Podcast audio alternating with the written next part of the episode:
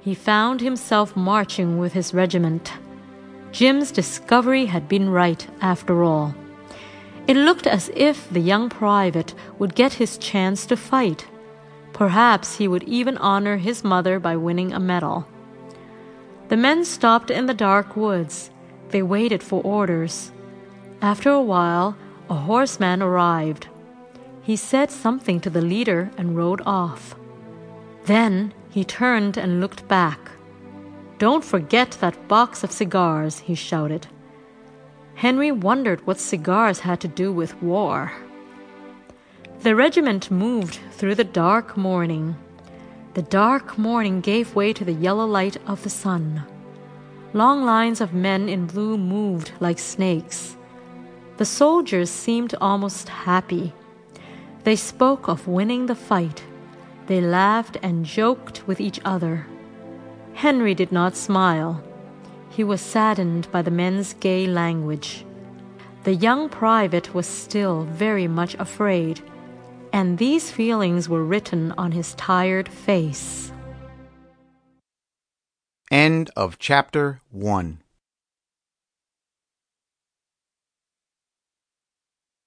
Chapter 2 Danger ahead. The regiment continued to carve a path through the woods. They had been marching a long time. Many of the men had grown tired. Still, they laughed and joked. Henry was sure that he was the only one who was worried. He wished he was aboard a wagon headed home. The regiment was passing a farm. Suddenly, a fat soldier decided to get a horse for himself. He planned to put his backpack aboard it. The man headed for the farm. The others watched as he guided the horse. They saw a young girl appear outside the farmhouse. She started after the fat man. Taking hold of the horse, she began to fight with him. They all had a good laugh when he came back without the horse. At nightfall, the men set up camps in the fields. Henry wandered away from his regiment and lay down in the grass. He no longer had to save his thoughts. He would make good use of this quiet moment. The young man was feeling sorry for himself. He thought about his life at home. Milking the cows and doing farm work seemed like the great American dream to him now. Henry began to carve a small piece of wood. He was deep in thought when he heard the sound of footsteps. Turning his head, he saw the loud soldier, Wilson, appear in the night.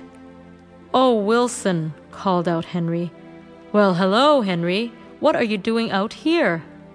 I'm thinking, answered the young private. Wilson sat down and took out his pipe. Henry, you look sad. What's wrong? Oh, nothing, Henry breathed deeply. Jim Conklin says we'll be seeing a lot of fighting this time. I think he's right, for once.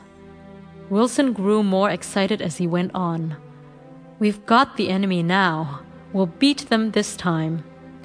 How do you know you won't run when the time comes? asked Henry. Run? said Wilson. Never. I'll fight to the end. Henry questioned Wilson about his brave words. In a short time, Wilson had grown angry at Henry's smart talk. I only said I'd do my part, answered Wilson in an angry voice. Before Henry could say another word, Wilson was gone. Their talk had only made Henry feel more alone.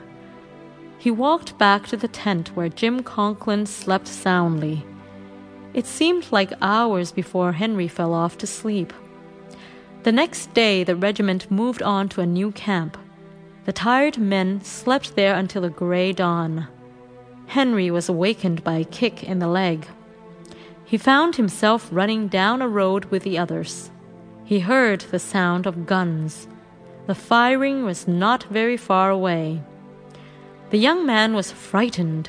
He wanted to run, but he couldn't. Henry was boxed in by the men around him. All through the day, they wandered back and forth in the same woods. It seemed like they had no direction. At one point, the regiment